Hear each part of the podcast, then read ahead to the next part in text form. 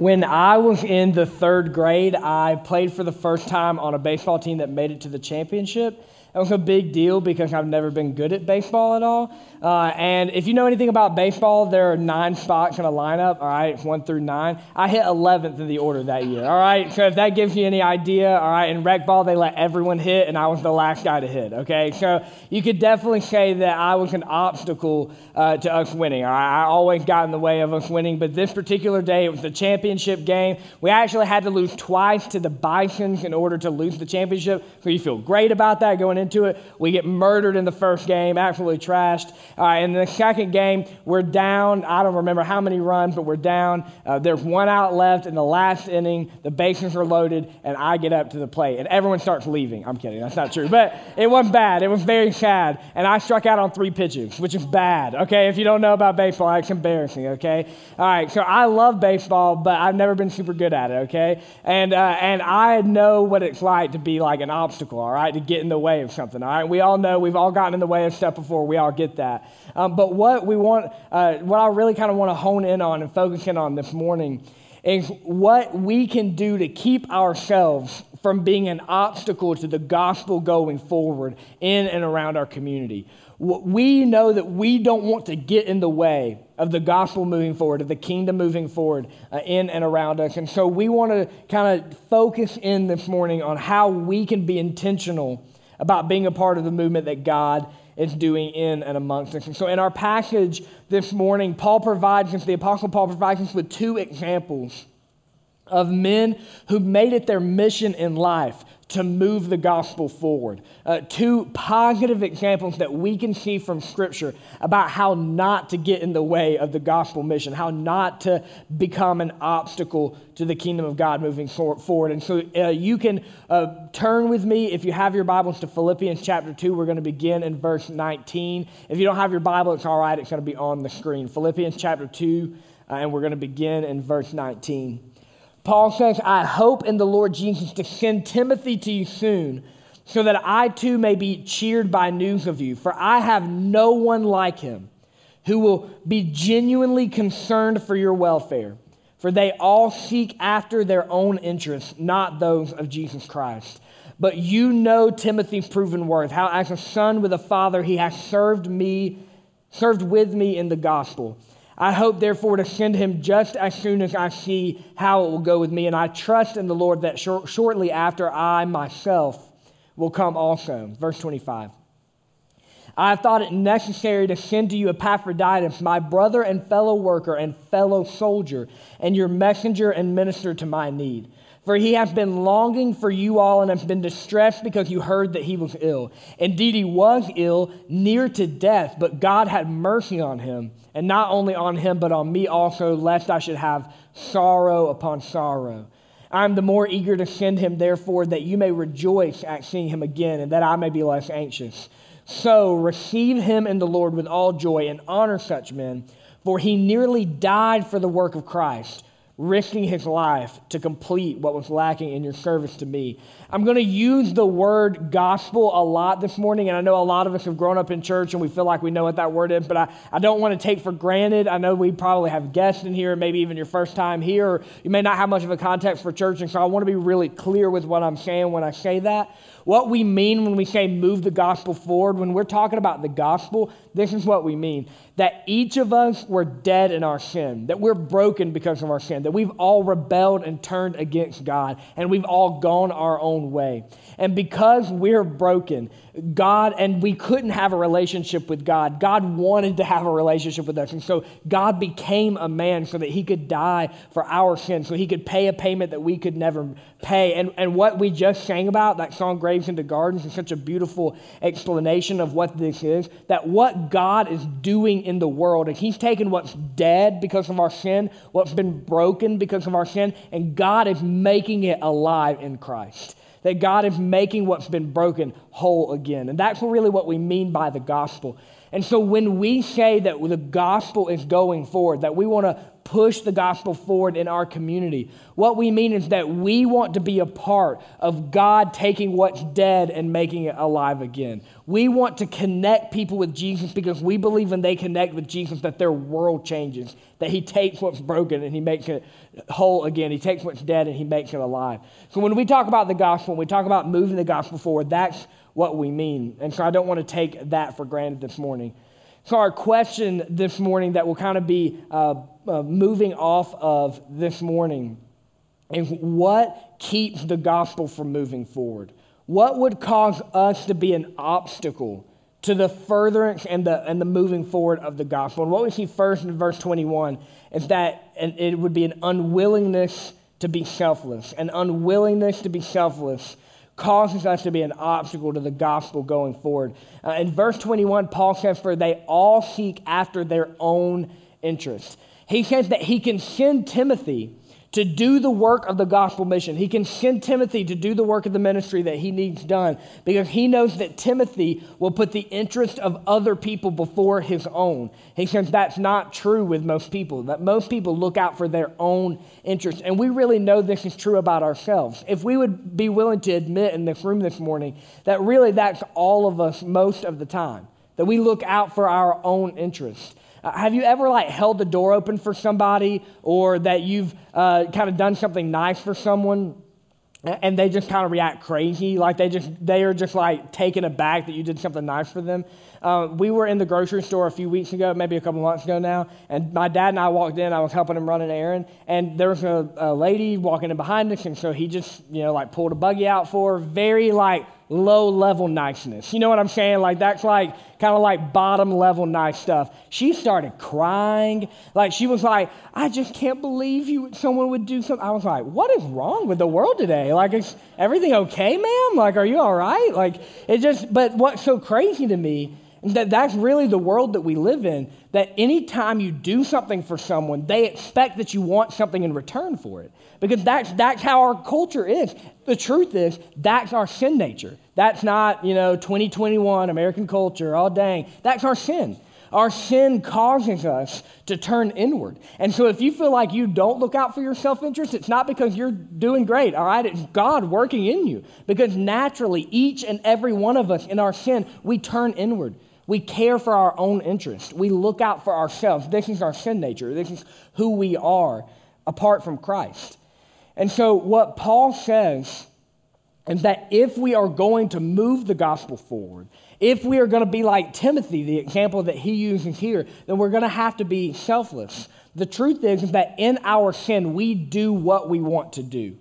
Human nature is to do what pleases us, what seems best and easiest and most comfortable to us. If you remember the poem Invictus, it ends with two lines that I feel like kind of perfectly um, exemplify, kind of give a perfect example of what the human nature in this regard is. It says, I am the master of my fate, I am the captain of my soul.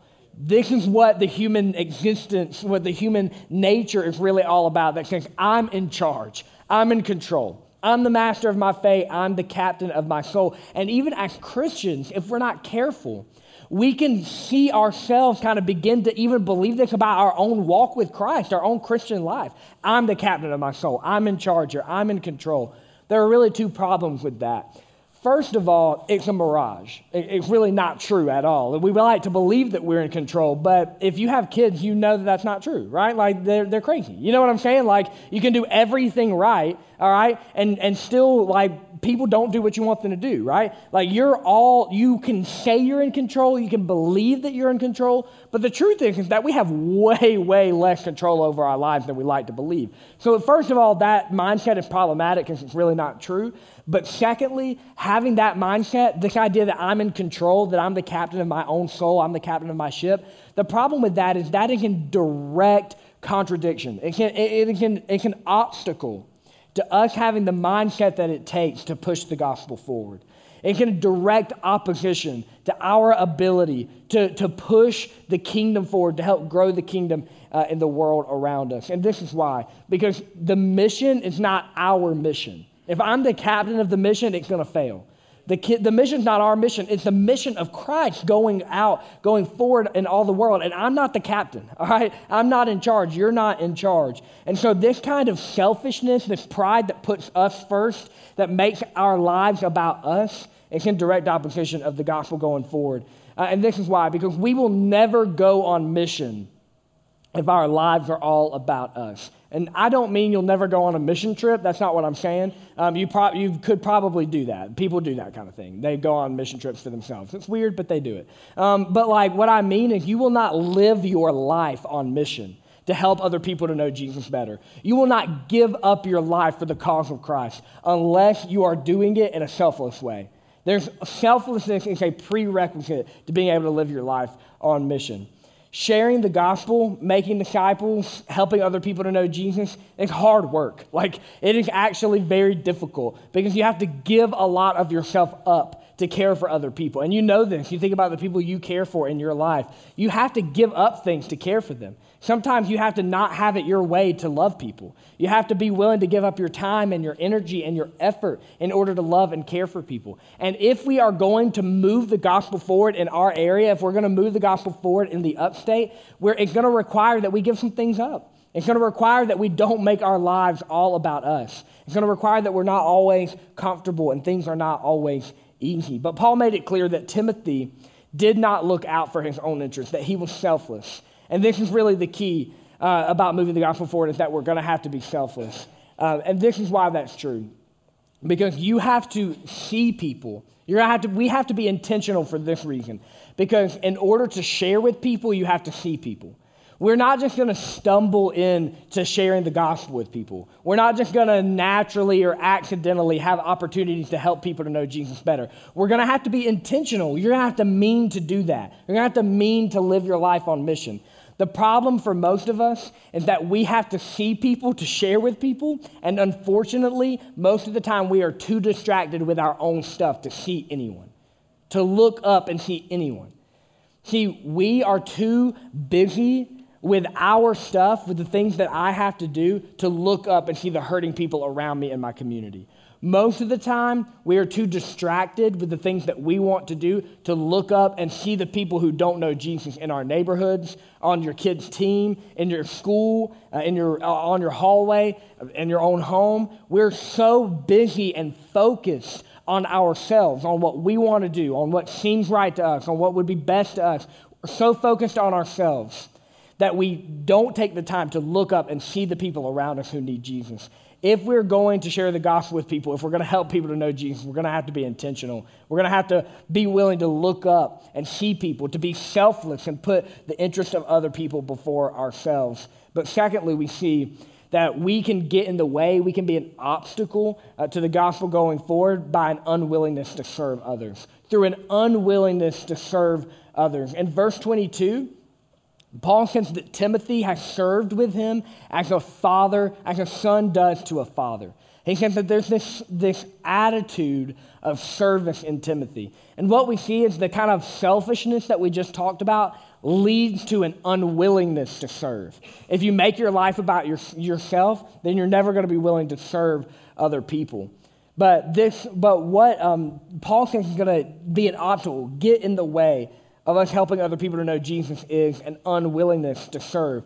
We live in a culture, and again, this is kind of human nature, that says the way for you to be happy is to always strive to be the best, to try to get the most for yourself, to try to be first, to be on top, to achieve the most. That if you're gonna be happy, if you're gonna get what you wanna get out of life, then you're gonna have to work hard to always be best, to always be first, to always have the most. But what we see in his life and his ministry is that Jesus taught and modeled a completely different way. That Jesus had this kind of counterintuitive, countercultural idea of what it meant to be great. And I love the story that Mark records in his gospel about a time when two of his disciples, two of Jesus' disciples, their names were James and John, and they were brothers, they came up to Jesus And they asked Jesus which of them would be sitting at his right hand in heaven, in the kingdom of heaven. And I love that question, right? Because you're like, sometimes we don't get it and we mess up and we can be, you know, kind of stupid sometimes. And I love to read the Gospels and be like, they were idiots too. It's okay. Like, they didn't get it either. Like, they, they, you know, they spent all this time with Jesus. They give up their lives to follow Jesus. And they're like, Jesus, I know you've talked a lot about like selflessness and caring for people, but like in heaven, which of us is going to be more important? Like, go ahead and lay it down for us, Jesus. We've been, they're brothers, you know, so like I can see myself like arguing with my brother, being like, no, Jesus loves me most. Like, like I'm going to be the one sitting at the right hand. Like, don't worry about it. And they get in this argument or something like that, and Jesus responds in, in just the best way, the perfect way, obviously. And I love the way that he responds to their question. He says, Whoever would be great among you must be your servant. And whoever would be first among you must be slave of all. For even the Son of Man came not to be served, but to serve, and to give his life as a ransom for many. Jesus teaches this counterintuitive, this, this upside down way of living about the kingdom of God that says if we are going to be great, if we're going to be all that God wants us to be, if we're going to really achieve greatly, it's not going to be by being the best. It's not going to be by making our lives about ourselves. It's not going to be about high achievement in this world. In reality, the way to be the best, the way to be greatest, is to be least. The way to be first is to be last. Jesus says that actually the greatest among you is the one who is humble enough to get on his knees and serve. The one who is greatest among you is the lowest among you, the one who's willing to serve other people. Jesus didn't just teach this idea, though, but he also modeled it with his life. And that's what he's saying in the last verse in that passage. He says, the Son of Man, and that's a title that Jesus uses for himself comes from Daniel chapter 7. It basically means that God has given him all authority and dominion. And Jesus says, For even I, even the Son of Man, came not to be served, but to serve, to give his life up as a ransom for many. And this is absolutely wild that the God of the universe would become a man. And if you thought about that, like if you were like, God becoming a man, he must be in charge of everything on earth. Like he must have all the praise, all the adoration. He must be rich out of his mind. He's living in the best house in Neely Farm. Like he's like, that'd be crazy, right? Um, but like, like you're thinking like God, like, like if God becomes a man, he's getting everything. And Jesus says, no, the Son of Man came not to be served, but to serve not, not to get everything for himself, but to give his life up as a ransom for many. And I want to stop here for a second and say the way in which God in flesh, the way in which Jesus gave up his life, we, we can't do, right? Like, you're, like we're not capable of that. Jesus God becoming a man in Christ, dying on the cross for our sins, this, what, this idea of being a ransom for many, of dying in our place, we can't do that, right? Like, I could die on a cross for your sins, but it just wouldn't mean anything. Like, it wouldn't count, right? Because, like, I'm not God, I'm not perfect. Like, it, would, it just wouldn't mean anything. So, we, like, Jesus did what only God could do. Only God can die for your sins. That, like only God can pay the payment for your sins. So uh, what I'm not saying, well, we're about to talk about how we can model our lives after Christ. You can't do that. All right? Like I can't, I, can, I can't, I can't possibly do all that Jesus did. But what we do see is that Jesus lived his life sacrificially. He made it clear that his mission in the world is to give his life up for the sake of others. And so, as we try to model our lives after Christ, we need to be willing to give our lives up for the sake of others. Even though you and I cannot die for people's sins, we can give up our lives to connect them with the one who did die for their sins. So, we, in, in, a, in, a, in a response to the love and grace that we have been shown by Jesus, we live our lives in that example. We live our lives to show other people that love and that grace, and we live our lives as a sacrifice to give up our lives for the sake of another. That's what it really means to be a servant. And so, even though you and I can't pay for the sins of other people, we can give up our lives to connect them to the one who did.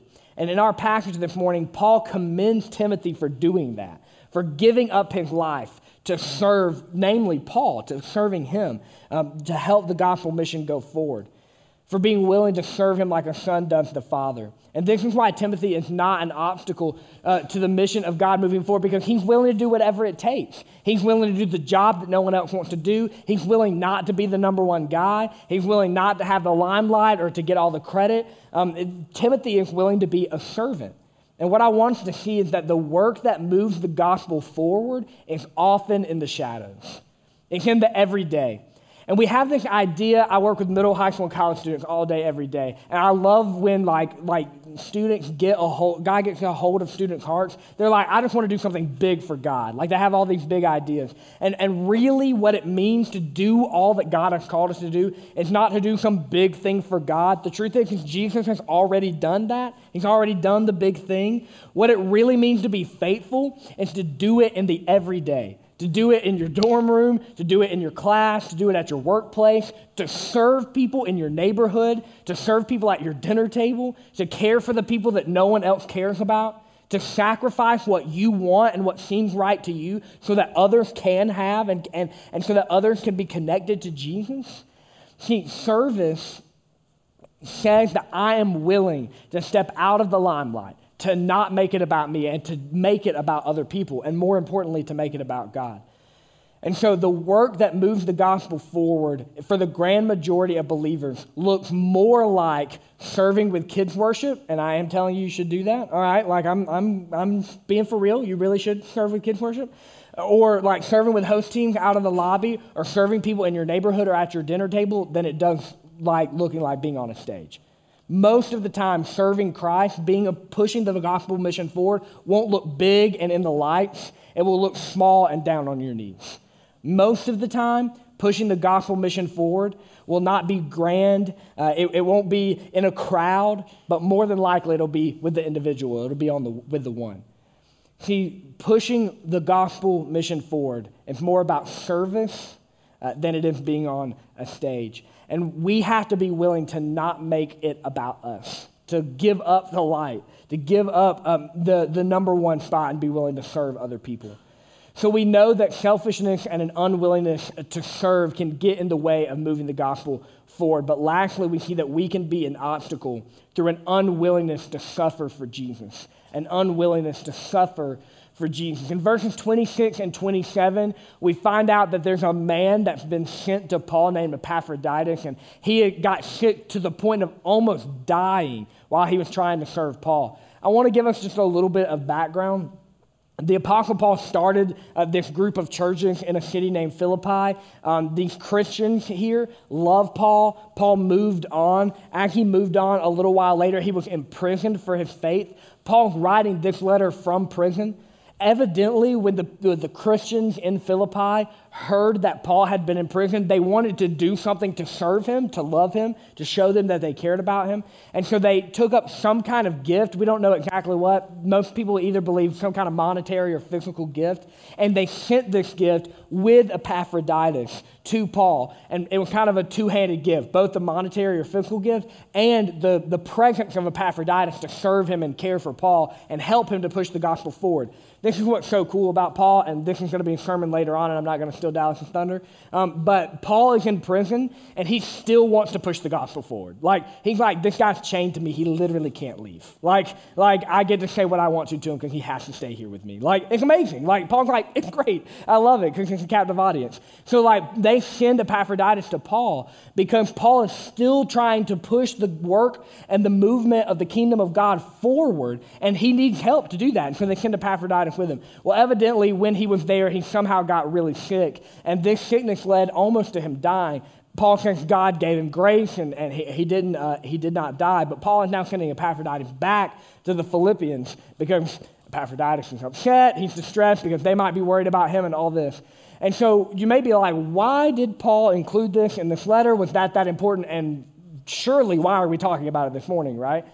But what we see from the Apostle Paul in the example of Epaphroditus is someone who is willing to suffer for the sake of Christ. It was really intentional on the part of Paul. He says that he, had, he got sick, he suffered for the sake of Christ. That it was for Christ, it was for the mission of God that he suffered. Look back with me and we'll read the verse word for word. Verse 30 said, He nearly died for the work of Christ. That it was for the work, it was for the mission, it was for the uh, furtherance of the kingdom of God that he was willing to die. He, Epaphroditus was not turned off by the prospect of illness or sickness or even physical death. He was willing to make that sacrifice if that's what it took. He was willing to make that sacrifice if that's what God was calling him into. And see, for all of us, suffering really comes down to pain and loss. Suffering is about pain and loss. For you, it may not be physical illness like Epaphroditus. And hey, it may be, all right? And if it is, we need to be willing to suffer through the physical pain that God has brought into our lives, or at least allowed into our lives uh, for the sake of Christ. That might be what it is, just like Epaphroditus. But for many of us, it may not be exactly like this. See, for us, suffering is about pain and it's about loss. And so that may mean that there are some things you're going to have to give up in your life. To suffer for Jesus may be to give up some things that you really love or some things that you really want. We're all called to suffer for the gospel mission, and being willing to suffer for Jesus means being willing to push through pain and loss to move the kingdom further. And I love what theologian David Frame said in reference to this passage. He said, We like the idea of service so long as it does not involve suffering. We are happy to give and to go as long as we do not have to step outside our comfort zones to do it. The call of radical discipleship is a call to submit to the will of God in Christ, even if doing so demands a deep and lasting cost. See what it really means to follow Jesus, to love God with all your heart, what it really means to go all in is to say, I don't care what it's going to cost me. Uh, it doesn't matter to me if there's suffering on the other side, if there's pain and there's loss. What if it doesn't matter to me if I have to give things up? I am going to pursue Jesus. I'm going to give everything I have for Jesus, and I'm going to give up my life so that other people can know Jesus, no matter what the cost, no matter what it's going to take for me to do that to accomplish that mission. And what I want you to hear, uh, there's this kind of toxic form of Christianity that says if you follow Jesus, everything in your life will be great and happy. I want you to hear this because I think this is clear from Scripture. The, high, the thing that's most likely is if you try to follow Jesus and if you try to pursue Jesus and if you try to help people to know Jesus, the most likely thing is that you will suffer. You will have to give things up. It is going to demand a deep and lasting cost. That's what it cost us. It cost Jesus everything. It cost him his life. And if we're going to follow after his example, it's going to cost us ours too. We're going to have to be willing to give it up to love people, give it up to follow Jesus. And so the question then, as we wrap up, is what does that look like for us? What does it look like for us to love like that, to be willing to suffer and to lose and to give up like that? I think for most of us, it might look something like this. A pastor named Tim Keller um, said something that totally just changed the way that I thought about things and changed my uh, heart in a big way in this context. He said that we have a tendency to make good things ultimate things. For most of us, the problem will not be that you center your life around terrible, sinful things actually the devil's a lot sneakier and trickier than that. Like it's actually a lot more subtle than that. What the problem will be for most of us is that we will take good things, things like your job, uh, your hopes and dreams, your family, your career aspirations, um, the big house that you want for your kids, the pool that you want in your backyard. He'll take all the good things. Those aren't bad things. Those are all fine things. He'll take things like money and, and ambition, things that aren't necessarily inherently bad. But what we do, what our sin does, is we take good things and we make them ultimate things. We make them number one. We center our lives around things that were not meant to be centered around. We make the number one thing in our life something that we were not meant to hope, on, hope in and depend on and find satisfaction in. The way that Tim Keller says it is that our hearts are idol making factories. It's what they do. It's what sin is. Sin in our heart makes everything an idol. What we do when we do that is we take God off the throne of our heart. We, we remove God from the place in our life where he deservedly sits, and we put something else in that spot. And so for us, what suffering might be for us this morning and saying, God, I know that there are some good things that I've made ultimate things, and I'm going to suffer the loss of those things this morning. I'm willing, God, to live my life open handed so that, God, my family is in my hand, and you know that I don't want you to do anything to, to mess with my family or to touch my family. But you know what, God? I trust you even with them Even with the most important thing in my life, I'm living open handed to say, God, I trust you, whatever you want to do. Well, growing up, like, I can remember hearing people in church say, um, I love my kids and I would be so happy for them to do anything. I just hope that God doesn't send them halfway across the world. And I, like, I know that people mean well when they say stuff like that. They love their kids. We have to look at everything in our life as God's because it is everything that you have, it's not yours. Like everything that I have, I, di- I didn't earn it, it's not mine. God has given me everything that I have. And so, what I ought to do as an act of worship, what I must do, if I can see it rightly, if I can see it rightly, what I will do, is I'll say, I'll live my life open handed to say, God, everything in my life is yours, and you do what you want to with it. God, if you want to send me and my family halfway across the world, then I'm in. And God, I, I, I don't know what the cost is going to look like. I don't know how far we're going to have to go. I don't know how much I'm going to have to give up. There are a lot of good things in these hands. I love them, but they're not going to be ultimate things in my heart. God, you can take them all, you can have them. Because if we are going to be willing to suffer for the sake of Christ, if we're going to be willing to suffer to move the gospel mission forward, then it's going to have to be us saying, God, you take it all. It's all yours. And the reason we can do that is because it's all His anyway. It was His to begin with. And so, what we see is that we, I know this is true about you. I know that you don't want to be an obstacle to the mission of God going forward. I, I know that none of us want to get in the way of the mission. And what I want to end on is this um, I don't want you to get in the way, but the truth is, is that you and I, we can't get in the way of the gospel mission anyway. God, God is going to do what he wants to do one way or the other. God does not need me. He does not need us. God is not so helpless that, like, he's like, oh man, if the HB people do not get on their horse, I have no plan B. Like, like we are not going to be able to accomplish the plan of the gospel of Jesus Christ without these people. Like, that's not the case, all right? God doesn't need us. The amazing thing is that even though God does not need us, He wants to use us. So I'm not begging you to be a part of this because we're not going to be able to do this without you or that God's not going to be able to do it without us. I want you to be a part of this because I do not want you to miss it. The train is leaving one way or the other, and I want to get on it. I want you to get on it. I, want, I don't want you to miss out on the only thing in this life that has an eternal impact. The only thing in this life that's bigger than me, that can go beyond just my lifetime. You can be a part of moving the gospel mission forward, of, of growing the kingdom of God in the upstate. You can be a part of that. You can give your life up for that. And my prayer is that that's exactly what you would do.